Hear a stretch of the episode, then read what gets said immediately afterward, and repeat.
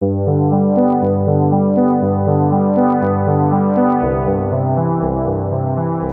everyone, it's May the 21st, 2020. This week we'll just be doing a short podcast um, instead of a guest speaker this week. Uh, just relay a few things that I've been seeing out in the field, some of the watchouts, uh, or maybe you've been seeing them um, as you've been walking fields as well. Just kind of give a little bit of the what's behind some of this. Um, received a, or visiting with a farmer yesterday. He was talking about some corn that was wrapped up inside itself, um, what's called buggy whipping, and what, and so I went out, took a look at the field, and was a little bit confused myself on what it was. Reached out to the Beck's agronomist, and he shared some light into what he was thinking it was.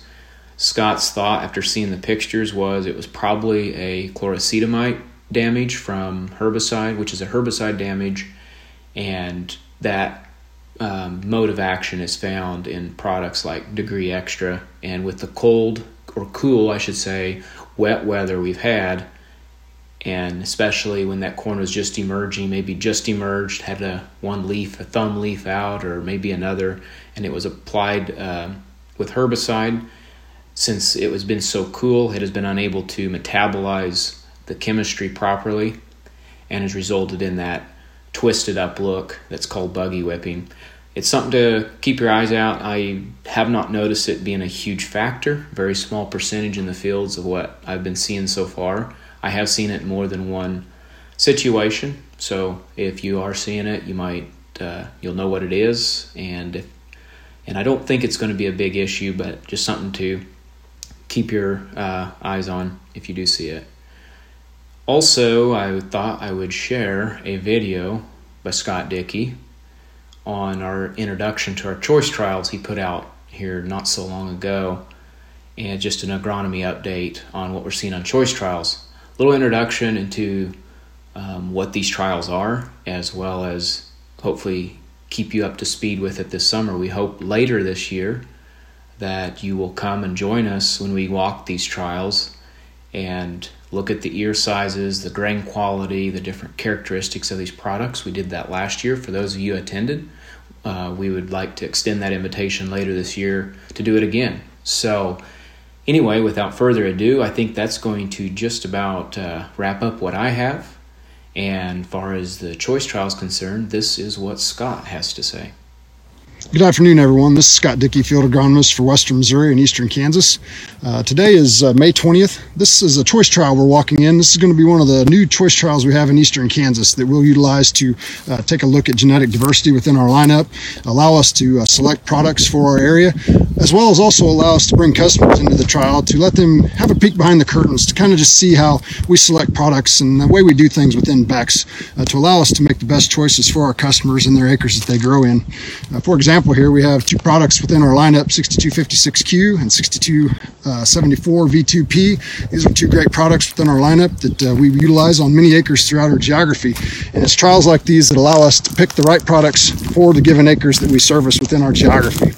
Within this location, we have some agronomic things going on uh, in this particular trial. It appears we have a little bit of fomesafen injury from some herbicide applications that occurred last year into a soybean field.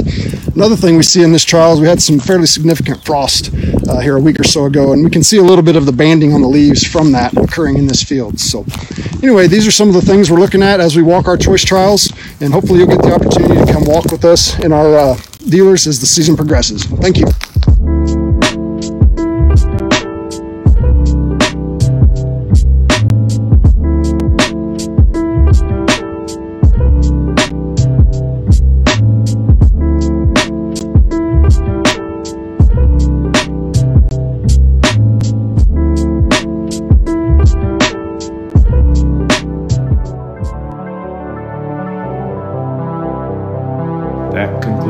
Podcast, episode 6 on May the 21st. We want to give a special thanks to Scott Dickey once again for giving us material for this show that was included.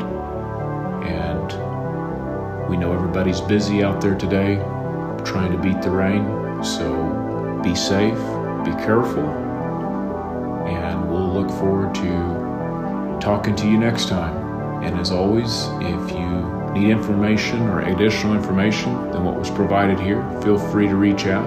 I also may include some notes or pictures in the show notes.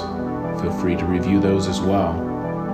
Also, it has to be stated that special permissions and licensing was obtained from the proper artist and is protected by law. All content here is limited to sharing the links to this podcast and all the broadcasting platforms that are found.